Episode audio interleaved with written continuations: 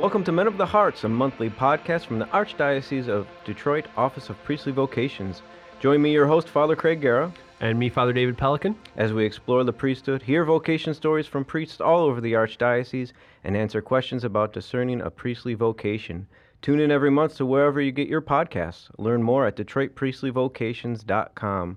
Well, welcome everybody to another edition of Men of the Hearts podcast. Last time we had on Bishop Battersby, and he actually heard the audible voice of God, and he said he was changed forever because of it. How cool would that be? How amazing. This episode, we have another special guest on. He's quite well known around the Archdiocese. He's been a pastor of many parishes, and he's running a new organization uh, to help priests and parishes out called Acts 29. So, welcome, Father John Riccardo, to the podcast. Thanks, brothers. Great to be with you. Good to be with you too, Father. Yeah, and Father David, how are you doing, trusted co-host? Oh, doing doing good as always. Uh, yeah, good day today. He's got. If you could see the smile on his face right now, you would just be uplifted right now. It's radiating the whole room. That's it. That's it. He- This is the vocation picture right here, man. Like this is the joy of the priesthood. He's on a lot just, of the pictures too, everywhere. just say yes.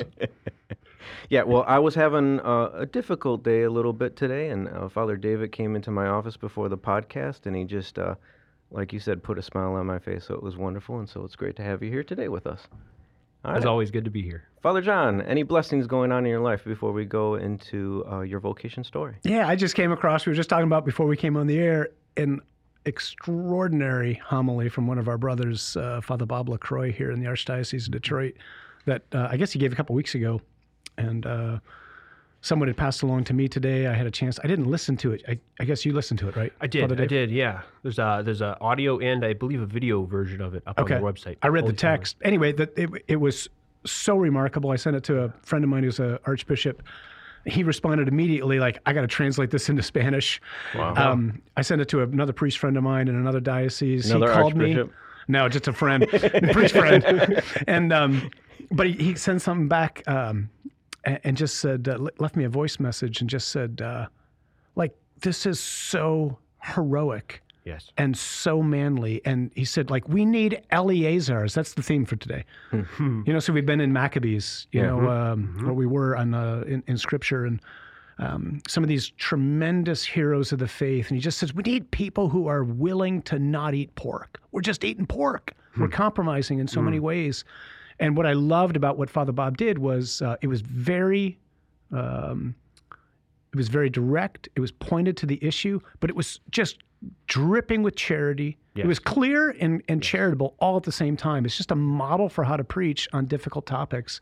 And, uh, I and was just so encouraged. Absolutely. And it just it it impressed me as I as I watched it that it just uh his heart for his people, his pastor's heart for his people came through in it all. You know, like this was this was something that he was uh he was moved to do in response to to something that one of his parishioners wrote him. Yep. And uh and so this was this was his pastor, his fatherly heart uh just giving that being the voice of clarity. So I sent it to another guy. I, mean, I, I literally sent it to like three people in 30 seconds. Uh, this guy was um, used to teach at the Naval Academy, uh, used to be a Top Gun pilot, trained fighters.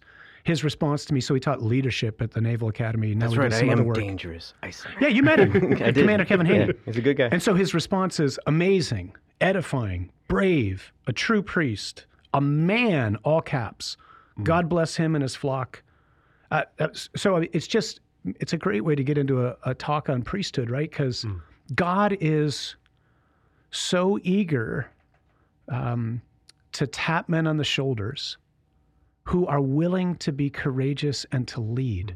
And, and but courageous doesn't mean to be rude yeah. you know, or to be brash, or to or to put somebody in their place. Courageous means, hey, I, I'm being s- I'm being called to speak into something. I want to speak into it with the heart and the mind of Jesus, so as to win you. That's it. Yeah. And it, it was just spectacular. So And it's different than what the culture says with like toxic mas- masculinity. That's right. That somehow that we're doing something wrong, where you can be manly and, and at the same time be charitable and loving. eh, You know. So, yeah, I mean, I mean, the whole essence of love is you care, you get involved, right? I mean, like love acts. It doesn't go. Oh, yeah, I guess it's good for you to play in the traffic in the street. You know, I'm not, I don't want to impose on you. yeah. You know, like love does something, you know, but it doesn't yell at you for playing in the street. It says, uh, that wasn't a good thing for you to have done. Let me tell you why. you Yeah, know? yeah, yeah, So, yeah. No, other than a- that, it's been a boring day. Yeah. Well, I mean, hey, responsibility is actually a beautiful thing. A lot of people think, you know, I'll be happy when I don't have to do anything or when I retire and I'll just sit around all day long. And that's not the essence of finding joy and fulfillment. It's about rising to the challenge absolutely. that God is calling us to. And so I'm, I'm excited about uh, listening to this uh, homily. Yeah, you should. You should. And that's uh, Father John. That's one of the things that Father Craig talks about a lot, even with um, his approach to priestly vocations. That this isn't just an invitation; it's something more. It's it's a challenge, right? It's a challenge to to lay down your life as Jesus did, um, and that's that's the heart of the priesthood. Yeah, God wants you. Yeah, and, and you know, you and I have talked about this, Father, because uh, you know some of the work that we do. But I, I'm just passionately convinced that nobody alive right now uh, is alive by chance. Hmm. Like it's not a hmm. historical accident that you're living right now. God could have created you and me and anybody listening to be alive at any moment in history, but He didn't. He chose us to be alive right now in the midst of everything that's happening, whether it's in the, the country or the world or the church. And He's given us gifts, Yeah. whether they're supernatural or natural. And the task, especially you know for everybody, but we're speaking to men here in a particular way. The task for a man is to say, Lord, what are you asking me to do? What, what's the plan for my life? Because I don't know about you guys, I just I think every man longs to be heroic Mm-hmm. uh, to defend people, to love people, to be magnanimous, and it's it what what's happened unfortunately is our examples of heroes are so often just not really genuinely heroic. They're anti heroes. Yeah, you know, like Yeah. I'm not impressed by a guy who's six eight who can dunk. you know, like that's great, but like I'm- I, I used to be able to dunk at six two. You know, so like Yeah, yeah. so what? You know, like I'm I'm impressed by a man who responds to the challenge of the time, who uses what God's given him to love, to to follow the gospel, to sell out for Jesus, uh, and to go make a difference in the world. Yeah. It's so easy. uh, What did Chesterton say? Any dead thing can float down the river. It takes someone to swim up it. Amen. Someone, someone moving. And that that uh, that call to excellence, you know, it's it's a challenge, but it's deeply fulfilling when you live it. You know, it's it's uh, yeah, it's it's when you're just seeking comfort all the time that you find yourself bored. Yep. You know? Yep. When you when you rise to the challenge, you find a, a deeply fulfilling life. Yeah. My father was my my hero in my life. He's gone now. He died at 91 and uh, all my siblings and all the grandkids and the great grandkids, they would sum up my my dad's life uh, or his exhortation to us with two words. Be great. Mhm. But understand what greatness means. Greatness means to love well. Yeah. Love God and love your neighbor. Yeah. And uh, that, that's the call to a man. Be great. Two Don't- greatest don't settle. commandments. That's love right. God, love your neighbor. Yep. Don't settle for mediocrity. Yeah, that's awesome. Well, Father David, I- I'm going to be a man here and, and admit my mistake and, and laughing at you on the last podcast Ah, yes. as, as I asked you what was on your holy card and you couldn't tell me the scripture passage. I have it here now. I can tell you now. Okay, well, let me apologize first. I uh, I realized that when I said what was on my holy card, what was Psalm 31, is not the psalm that's on my holy Oh, card. no. Nice. it's Psalm 30. So I Uh-huh. apologize to you, uh, knowing that uh, we all make mistakes and we forget sometimes. That's it. Apology accepted. Awesome. You want to read to us what's on your holy card? I, I would love to. I would love to. The quote is from Hebrews, and it's this Christ, through the eternal Spirit, offered himself without blemish to God. Hebrews 9.14. Offering that's of- Yeah. Father John, what Heart of was, the on, priesthood right there. Yeah. I love it. His priesthood, not ours, you know? what was on your holy card? If I had a holy card right now, it would be, it would, it would be Romans 1.16. Hmm. That the gospel is the power of God for salvation, and I am not ashamed of it. Awesome. Uh, Amen. I think I might have changed mine would to um, for when I'm weak, then I'm strong. I have no experience of that. Yeah. awesome. Well, Father David, any uh, special blessings going on in the past month? Well, you know, one uh, one big blessing for me, I got uh, I try to get into the schools every so often and uh, teach the classes. So I taught. Um, I spent a whole day a couple weeks ago teaching the juniors in high school morality class. They were just beginning their unit on life, and so we talked just about the sanctity of human life, and it was some amazing conversations. Some some tough conversations, but some good conversations. And these kids were. Uh, they were jumping into it and wrestling with uh, with the questions, and it's just that's very edifying to see as as a priest, right? That uh, people are willing to to listen to what the Catholic Church has to say and, and wrestle with it. Hmm. You know? That's awesome. So that was my that was my my blessing. Yeah. Well, um, we talked a little bit about how I went hunting. I was going to go hunting, and we finally went. And like I told everybody, all the deer are safe. We didn't get any. I did. I did have a shot actually, but it was kind of far away, and I didn't take it, thinking that I would have a better one. But I didn't recognize that that would have been that was my best shot. I was thinking it was bourbon. Yeah, That was the shot, no? yeah, not on this trip. Um, and then I also did took t- took another trip right after that. That was the second part of my vacation where I met a whole bunch of classmates, well, a couple classmates of mine uh, in Nashville, and we ate some good barbecue, looked at some uh, cool bands playing, and uh, went to some art museums. Although one art uh, show keeps on following me all around, and it's it's it's gotta be from the devil or something.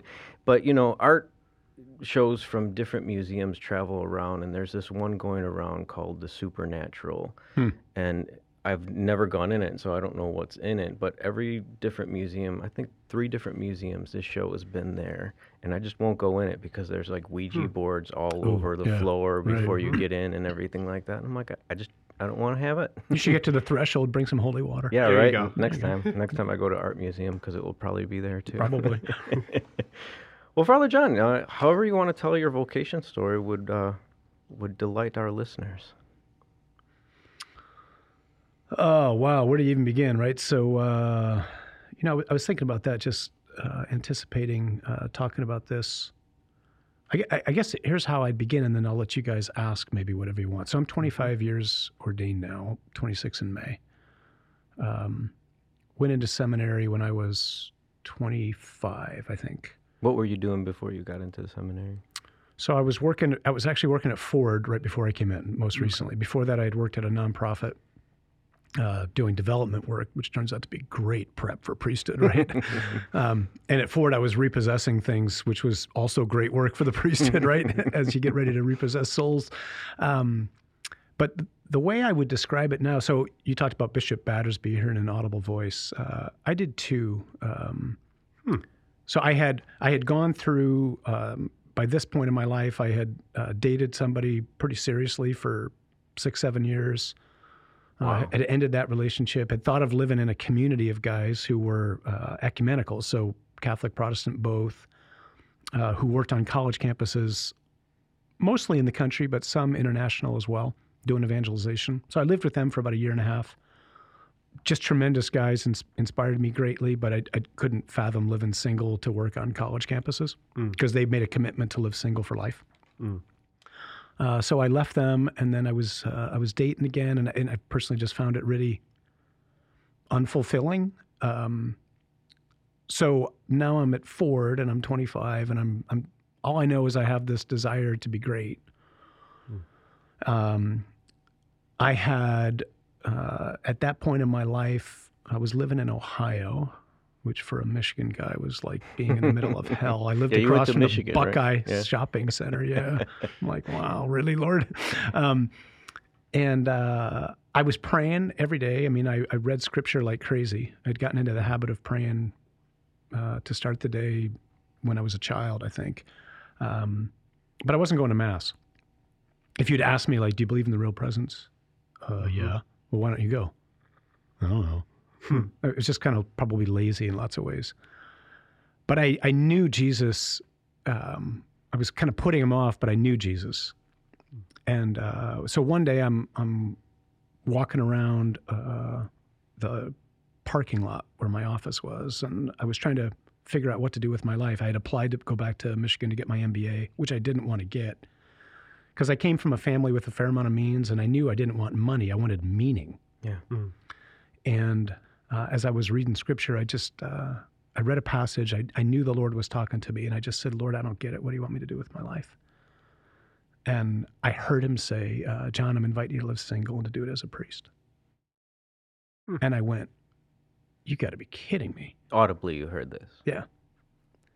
And I mean, I knew it was God because, like, certainly wouldn't come from the devil, and I didn't want to do that. I wanted to be married. Yeah. Mhm.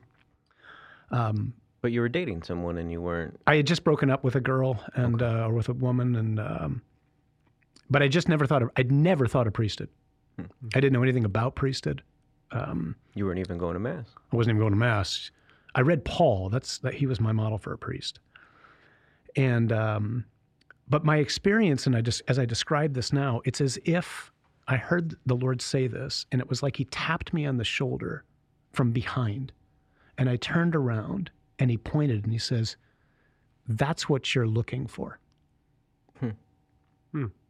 And so, and I saw it, and I went, Lord, if that's true to you, you've got to give me a desire for that, because because I don't I don't want to forego family. And um, so I prayed that. I said, if that's true to you, you got to give me a desire. And I think seriously, like that took a day. I, I think I had this encounter on a Wednesday. I, I woke up Friday with incredible clarity about my life. Like I think God's called me to be a priest.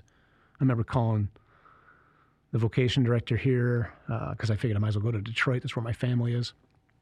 And uh, I said, "Hi, I want to be a priest." He's like, "Yeah, yeah. Whoa, whoa, whoa! Why don't you come on in? We'll talk about this."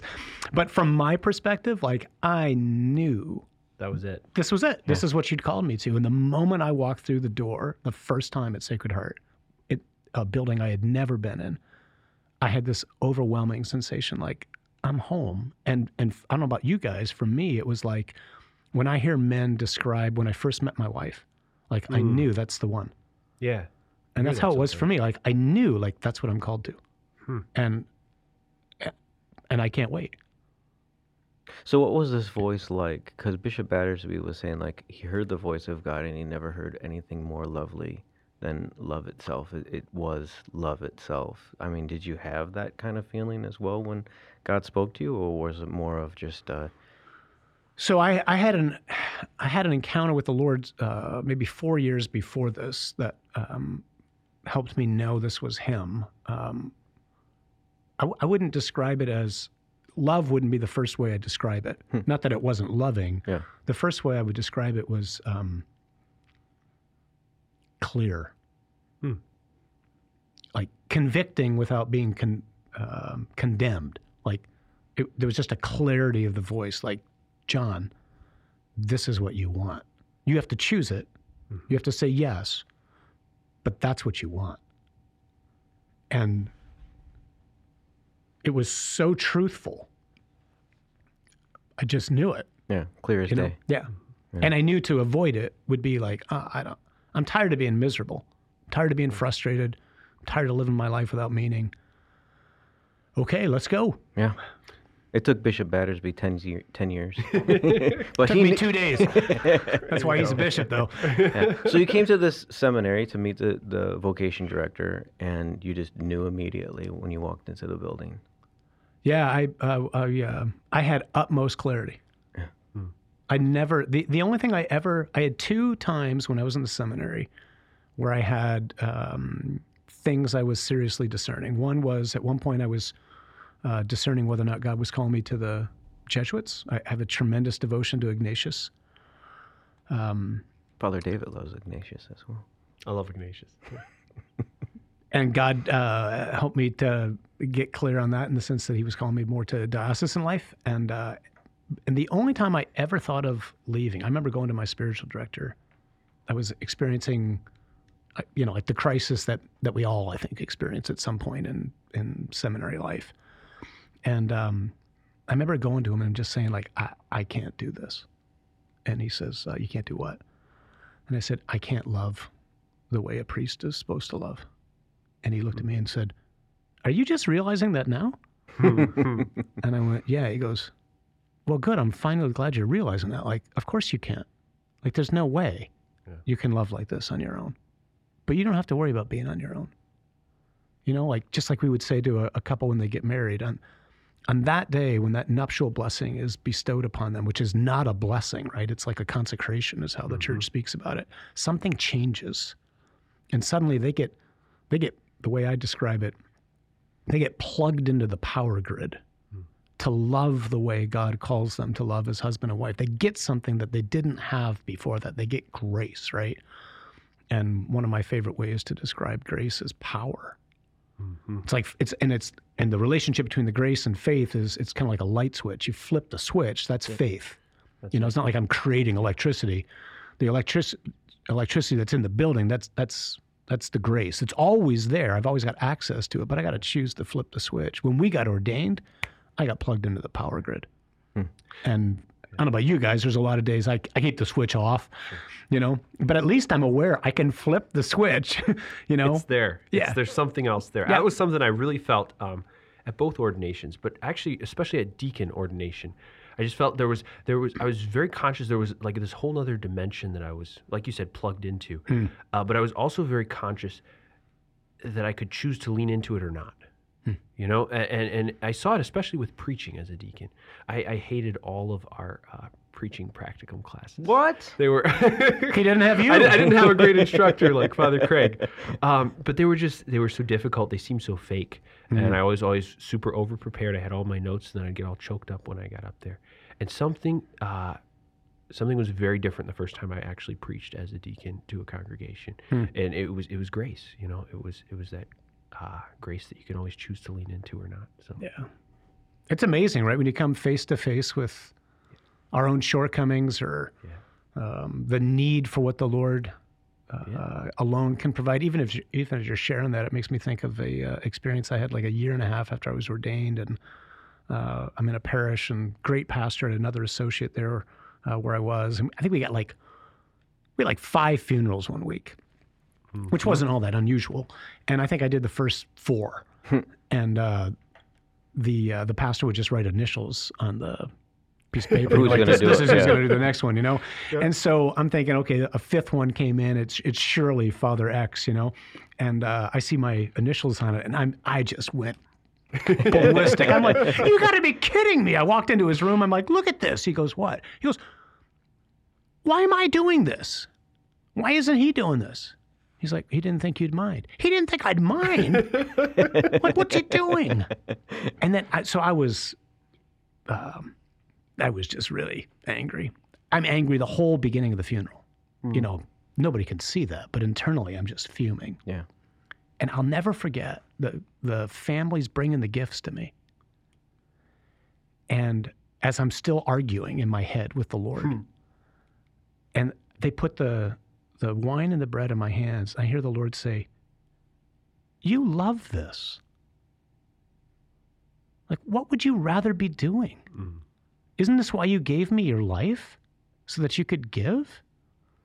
And I'm like, "Yeah, yeah, I, I think I think it is. You know, and it it was like the first time that um, what had been an abstract truth became a reality for me, namely that man can only find himself by making a sincere gift of himself. Yeah. That's the paradox. You want life, give it away.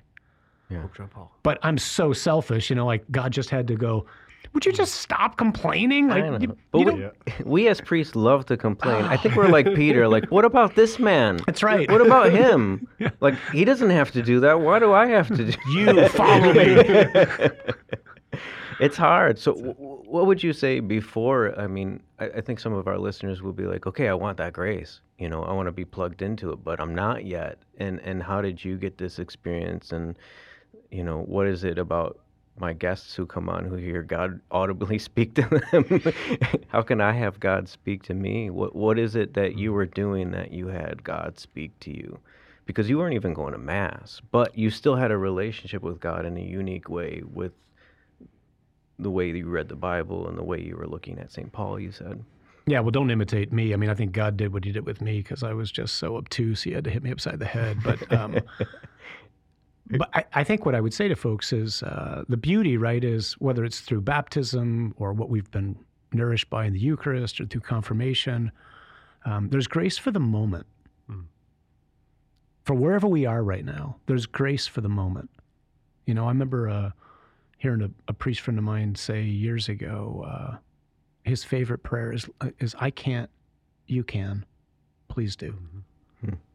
Lord, I, I can't be patient right now, but you can in me. So please do that. I don't want to hmm. forgive right now. I can't forgive right now, Lord, but you can in me. So please do. You know, so when when Paul says it's no longer I who live, but Christ who lives in me, that's true for all of us. Hmm. You know, so just to Um, I was sharing with somebody the other day. I um, I had to get a new phone, and you know, every time you get a new phone, it, it just pops up with tips. Like, did you know that your phone can do X? And I'm like, no, I actually I, di- I had no idea I could do that. And uh, I felt like the Lord was just saying, that's what my spirit wants to say to you constantly. Like, did you know that if you would ask me for help, I would actually give it?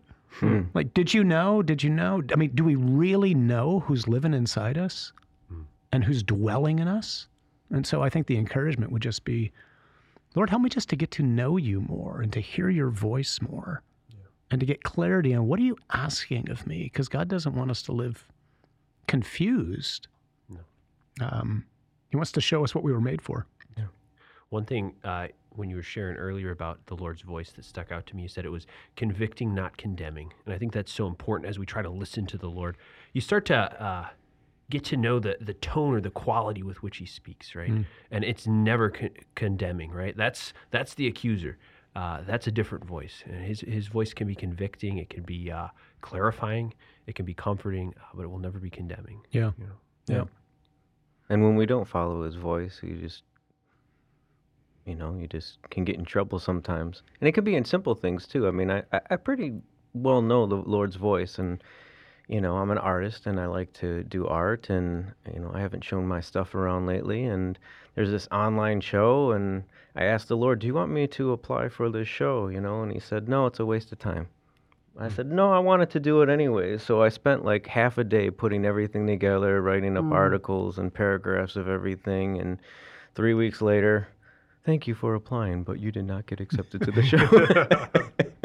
It was- Told you. Yeah, I Heard told you now. Lord. Uh, yeah. So, yeah, to stay faithful to, to the Lord's voice, um, sometimes it's the opposite of what we think uh, is the right thing for us to do in the moment. But if we pay attention to His voice and know it, then it can lead us to greater things. Yeah, and that's all obedience means, right? I mean, it just literally means to hear from, you know. And uh, so obedience be- has become this really negative word for people. But um, the question is, well, who's talking to me?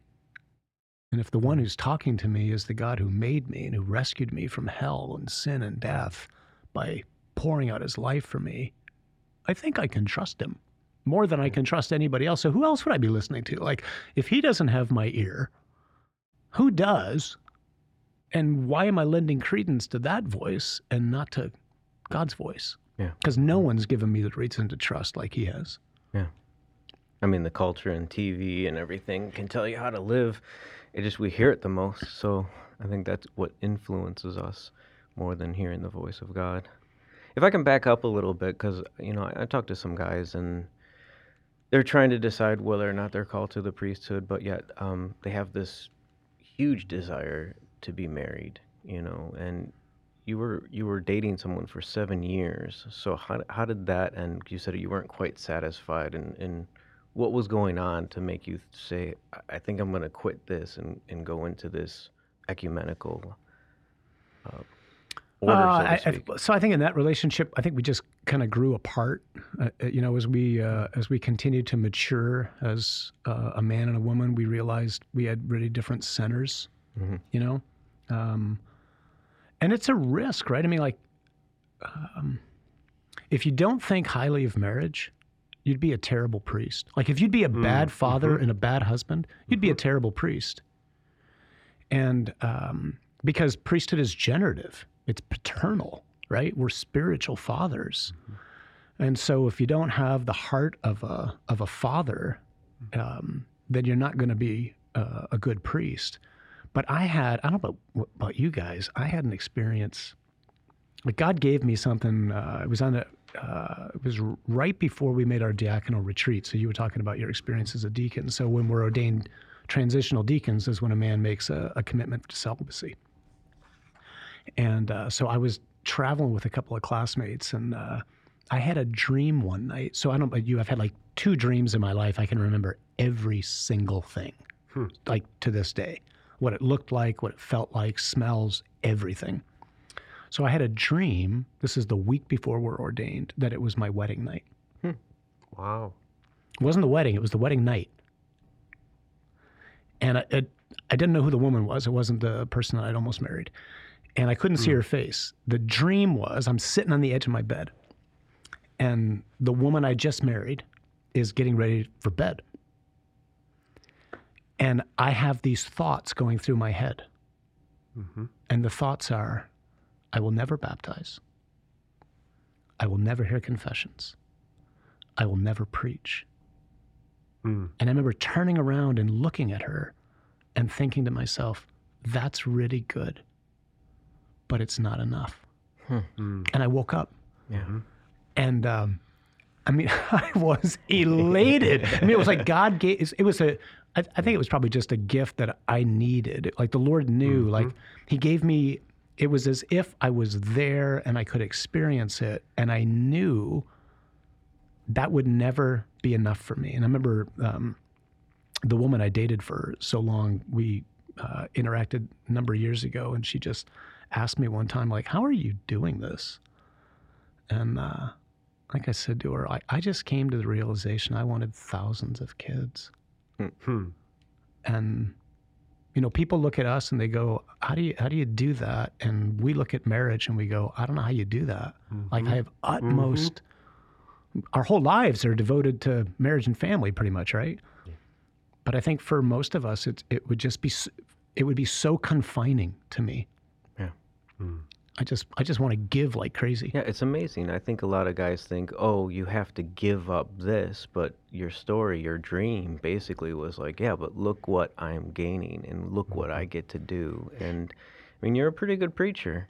I've stolen a number of your homilies. I'll say that on air.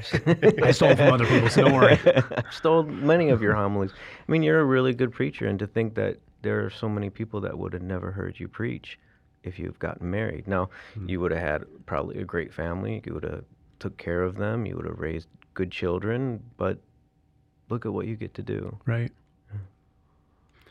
I think for many young men, this question of giving up marriage is kind of the sticking point if God might be calling them to be a priest. I, I was talking just yesterday with one of the students in the high school. We were looking at uh, the vocations poster, right? The priestly vocations poster. He was asking all these questions. Uh, you know, who are these guys? Who's that guy? Oh, that's Father Craig. Um, you know, and uh, and then he just kind of offhand he goes, you know, I'll probably be a deacon when I grow up. I, I'd kind of like to be a priest, but I also want to get married. And, and that was it, you know. But it was just so matter of fact. And uh, I didn't say it to him at the time, but I thought it later. Is uh, you know, if you didn't have that desire, uh, you wouldn't even get past the application process. You know, like like That's right. like you can't be a priest unless you have that desire for a family, that desire to be a father, right? Because I mean that's what we do, and uh, and uh, yeah. So I, but I think, I think that's that's the challenge. That's the difficulty often that God calls us to. If He's calling us to be a priest, right? Is to will, will you give that to me? And, and I think that don't you think the challenge is um, they they have no capacity most guys to discern that because all I know about priesthood is you say mass. Yes. I don't know what you do. Yeah. You know, and so like I can't picture saying mass all day long. Right. You know, like Right. I need something more, and so they don't they don't understand. Um, your day all day long is being generative in mm-hmm. countless different ways. So it's going in and teaching juniors in high school morality, or whether it's being with somebody at a bedside, or whether it's counseling somebody, or whether it's shepherding a flock. I mean, that a man is made to be generative, not to be mm-hmm. bored. They just don't know how priests are generative because they don't see us. Yeah.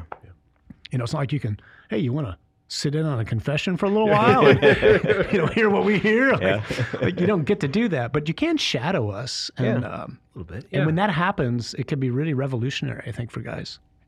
I oftentimes find, and maybe this says something about my pastimes, but I mean, I have some pretty good pastimes. I like music, I like making art, but I'm sometimes bored because of all the stuff that I'm doing as a priest every single day. Sometimes it's 12, 14 hours, and yeah, I take breaks and I'll take naps and everything like that. That's, you know, pretty cool to do. But there's something that's really appealing every single day to wake up and to do the things that God is calling me to do where there's energy to it there you know i'm like i'm enjoying what i'm doing right mm. now i'm looking mm-hmm. forward to what i'm doing i feel good after i've done it no there's some things where you know, I've messed up and it's been bad, and I'm like, oh Lord, help me do it better next time. But there's a giving of myself all day long that um, is worth it, you know. Yeah. And then, you know, you get a day off when there's like nothing to do like that, and then you're like, "Ah, I want something to do.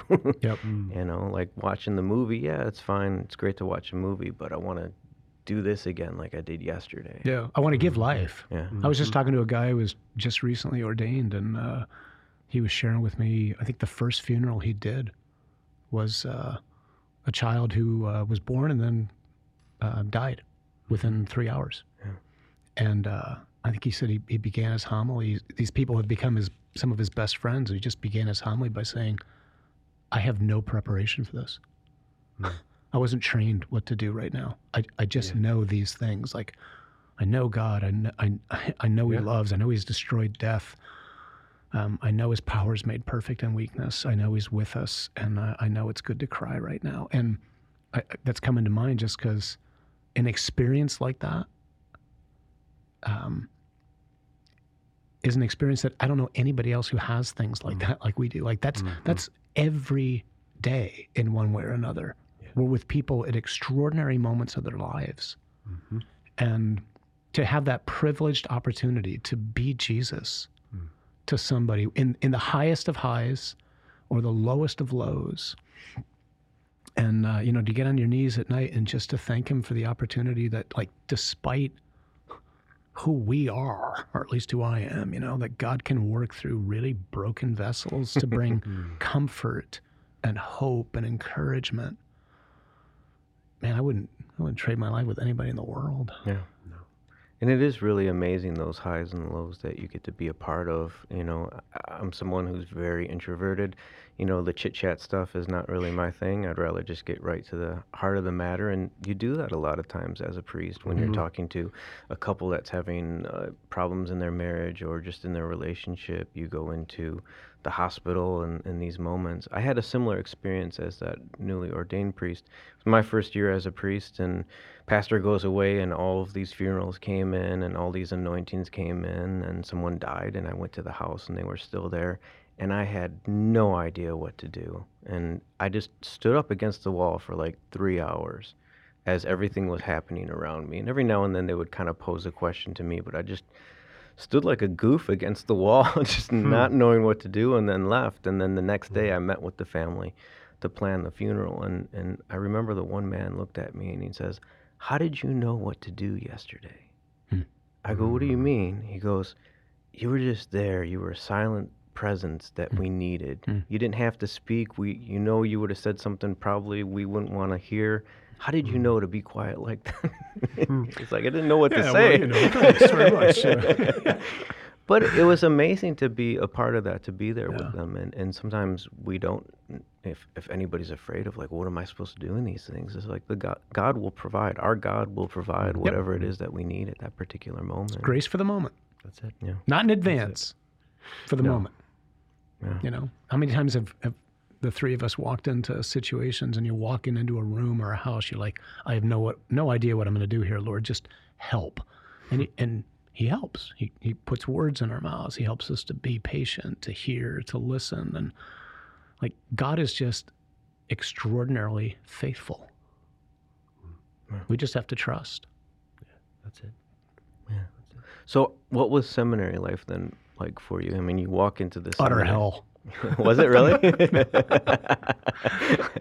No, I love seminary. Uh, I was here for, so I was at Sacred Heart for a year and a half. I, I came into, I started taking classes uh, in January, and at the time they weren't they weren't letting guys move mid year. So I took, I don't know, three four classes I think commuting, and then moved in uh, the following fall. Was here for that year, finished up pre theology, and then um, went overseas to do theology, and I loved it. I, I met extraordinary guys. Um, uh, I felt like I I got to know the saints. They went from being names on a church to to friends.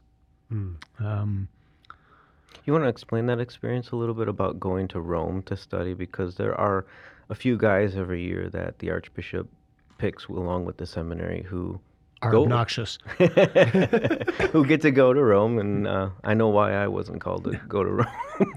I was sent because we got to get him out of here. So, uh, you know, it, it was it was somewhat different. So I went in '92. So like there was no internet, um, and uh, there were no cell phones, Yeah. And I was still in high school. you were still in high school. Father David wasn't born yet. You weren't born. That's great. I'm feeling really, feeling really great right now. I'm gonna go grab my Brylcreem. Um, so it, it was a death, you know. And in fact, you were talking about the voice of Jesus and how his tone is. And I remember when uh, I was, they had asked me to go, and I was praying about it because I didn't want to go. Um, I'd, I'd moved back to Michigan to be close to my family, and I knew if I moved to Rome, I'm going to lose significant years with my family because I won't be able to. I can't see them. I can't call them. Um, we have to write because that's what we did back then, right?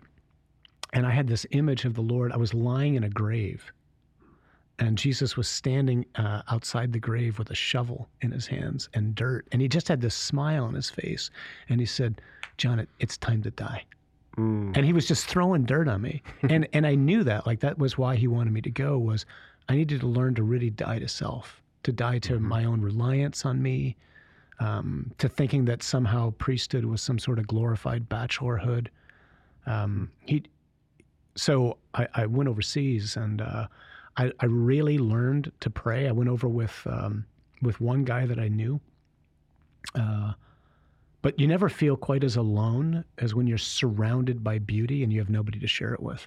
Mm. And so I felt horribly alone for five, six months and uh, wanted to come home. I mean, I really hated it. And, uh, they don't let you come home for the first two years either. right. Yeah. And uh, I wanted to come home for good. Oh. Um, I'm like, you, I think you guys made a mistake, you know, blah, blah, blah. I went out with a, a priest that I knew who had been sent over there to do graduate work. And I just, you know, after like four months, I said, it, it is so dark here for me. And he said, uh, maybe it's dark because Jesus is so close, he's blinding you. Hmm. Wow. I like that. I, will never forget that. I mean, it just changed everything for me. But I, I wrote a letter uh, to the rector at the time saying, I, I, I want to come back. And it was somewhat lengthy, and I don't know why, but I never mailed it. And um, when I was moving home uh, after four years, I found the letter and I reread it. And I thought, oh my gosh, because by that time, Rome had become an oasis for me. I met the best friends I've ever met in my life.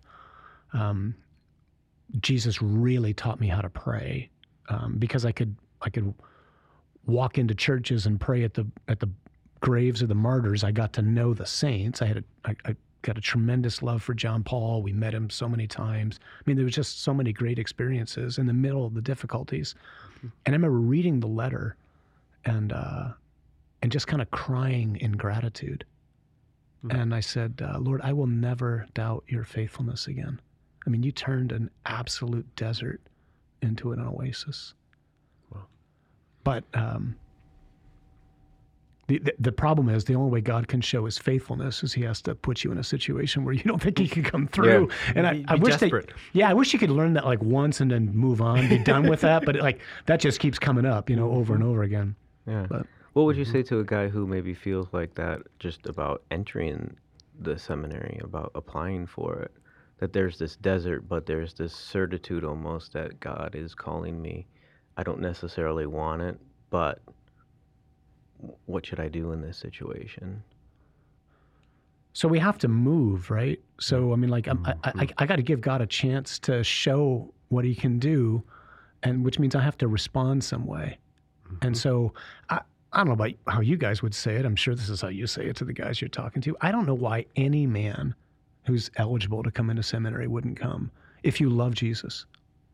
Like hmm. come because because if you really love the Lord and and you're not married, you're going to have at some point in your life a nagging sense that maybe I could have been a priest, or or hmm. or better, maybe God was calling me to priesthood. Mm-hmm. But for for the guys that we know who you know came into seminary with us or years on either side of us who left, they're totally at peace. Mm. Mm-hmm. Yeah. You know, like I gave God a chance. Yeah. I asked him, you know, I, I put myself out saying, I'm willing to do this, Lord. Mm-hmm. And, you know, it was discerned no. And so they can mm-hmm. go, okay, then he must be calling me to something else. And I don't have to worry about that. Yeah. I had a classmate like that. Just his his whole life was on hold for like ten years because he just had this nagging feeling, but he never wanted to ask a girl out. He never wanted to do anything because there was this nagging feeling that I, I'm supposed to be called to the priesthood. And he came to the seminary, changed his life around. He like y- you could just saw him come alive, and he was so happy, and he left. Hmm. And and he got married. He's got like three kids. He went back to the same job because he loved it. But he can be at peace now. He's at Yep. peace now. He knows. He gave the Lord an opportunity. Yeah. That's. Uh, I liked what you say. We have to move, though. You know, uh, just kind of sitting stagnant is never. It's never life giving, right? And uh, I know for me, it was very clear. Once it was very clear the Lord was calling me to be a priest. This was before I entered seminary. Um, I had this um, question in my mind that I think I've talked about before of like, okay, is he calling me to diocesan priesthood or order? And I never got the crystal clarity with that. Um, but it was really just, okay, I need to do something. Uh, this seems like the best option, Lord. I'm going to go with it. If it's not your will, just put up a brick wall. I'll run headfirst into it, and then I'll know to take another option. You know, and that never happened. And uh, you know, you got the little confirmations along the way, but sometimes it is. You just have to, you just have to move, move Yeah. in some direction, and trust that if if it's the wrong direction, the Lord will correct it. You know? Yep. I think very visually, you know, it's how I it's how I pray, it's how I think. And the visual for me has always been, you know, like I'm a I'm a boat and I'm gonna I'm gonna start sailing towards a shore, towards a destination. And um, if that's not where you want me to go, Lord, you can you can blow the winds That's it. and, or, or strengthen the waves so as to either put me back or put me in some other destination. But if I stay on the shore, like the boat can't move, you know. So I, all I got to do is get into the water, and then I can have, you know, uh, a direction and let God lead me from there. And He does. He, you know, in, in seminary, He'll He'll do it not just in our own personal discernment, but by others discerning as well. Like, hey, we're so glad you're here, but. Uh, no. We're so excited for you. God's got another life for you. Isn't that great? It's I not talk this. To, I talk to guys sometimes, and they tell me, "Well, just because I'm interested, I mean, you, you guys are need numbers, right?" I mean, like, no, it doesn't work that way. and they're surprised that just because you're interested doesn't necessarily mean that you're going to get accepted into the seminary and become a priest. It's like marriage, right? The girl's got to say yes. Exactly. Just because I want to marry you doesn't mean it's going to happen. yeah, so true. So, But I want this.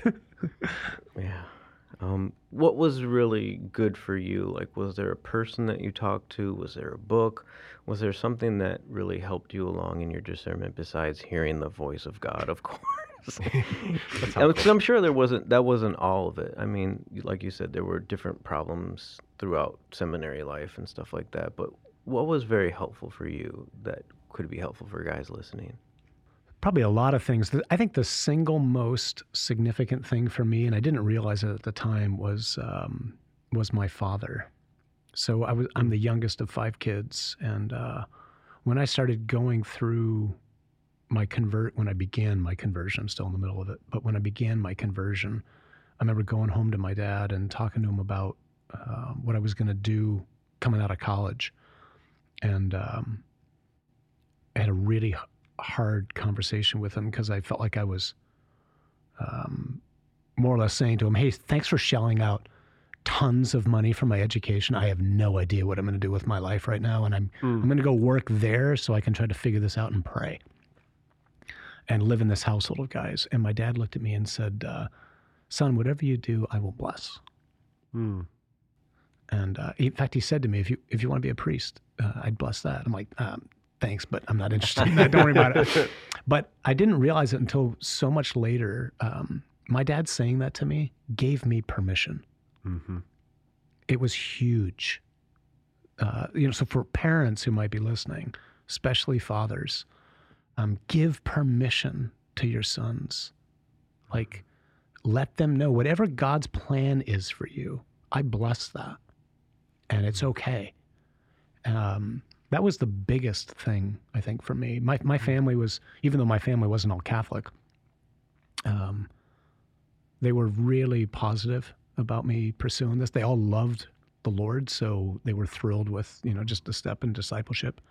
They didn't get the celibacy thing; those who aren't Catholic. But um, and then I think God just put good friends around me, you know, and and you have to trust that if you're gonna you know if you feel a call to to priesthood or to seminary, like God, God never calls us in isolation, and so He He has so many friends you know? And I'm, I'm sure you guys would say the same thing when jesus says nobody who's given up husband or wife children lands for my sake won't be repaid you know a thousandfold With With persecution.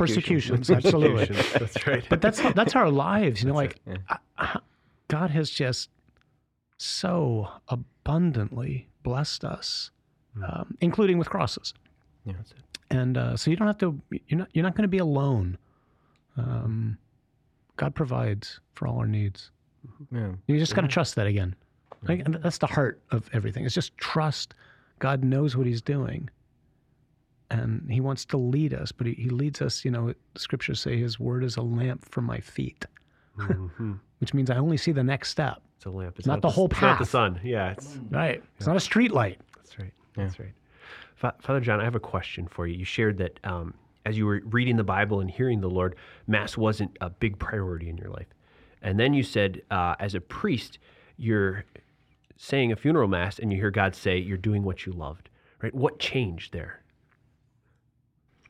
Yeah, so uh, a guy named Abbot Jeremy Driscoll is what changed. so Abbot Jeremy Driscoll is the abbot now at Mount Angel Abbey in uh, Oregon, and uh, he was teaching a class in Rome called "The Relationship Between the Liturgy and Fundamental Theology," which probably sounds boring as toast.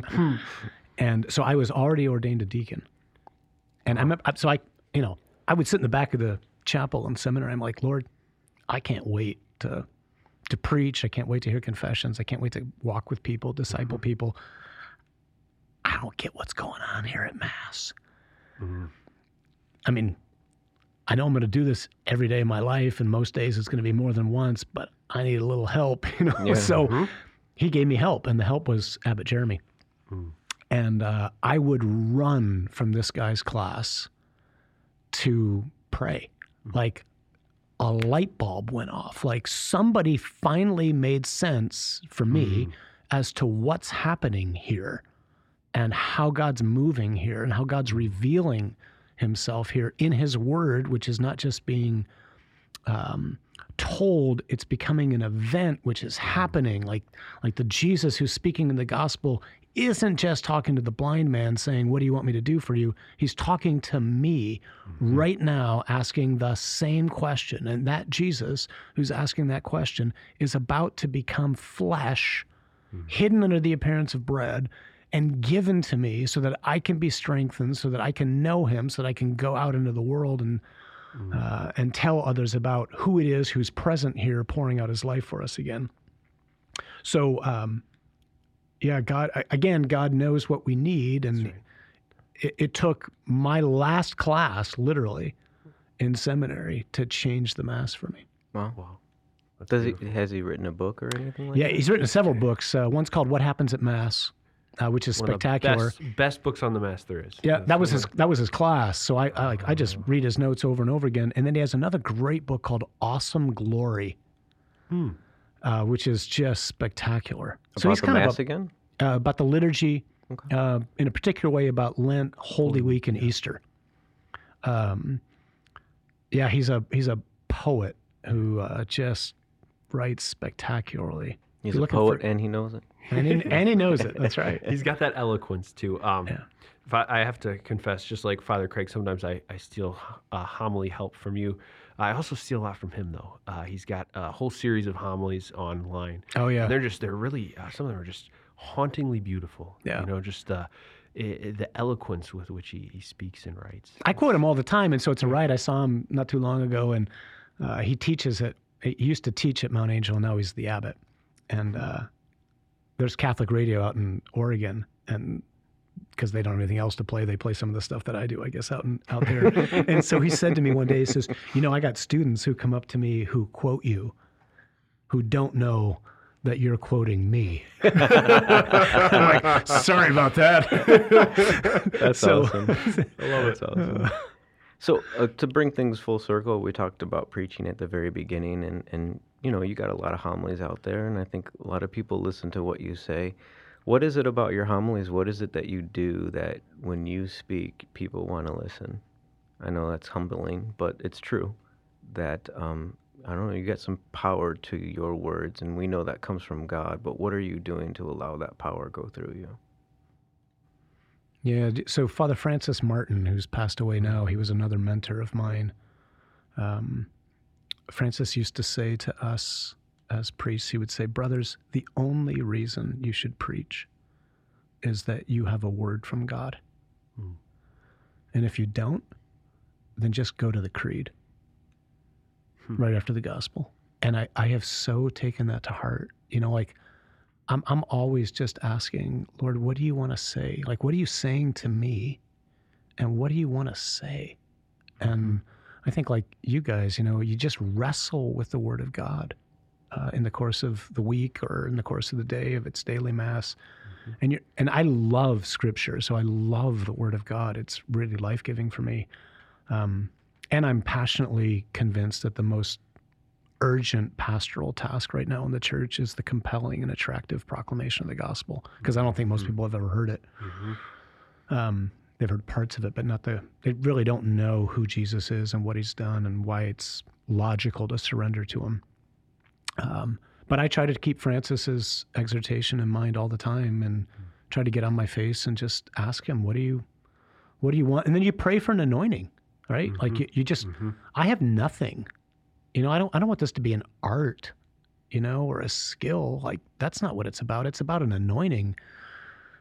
And I think God is eager to pour out His anointing on His preachers if we would just ask Him for it. Yeah. Yeah. That's good advice.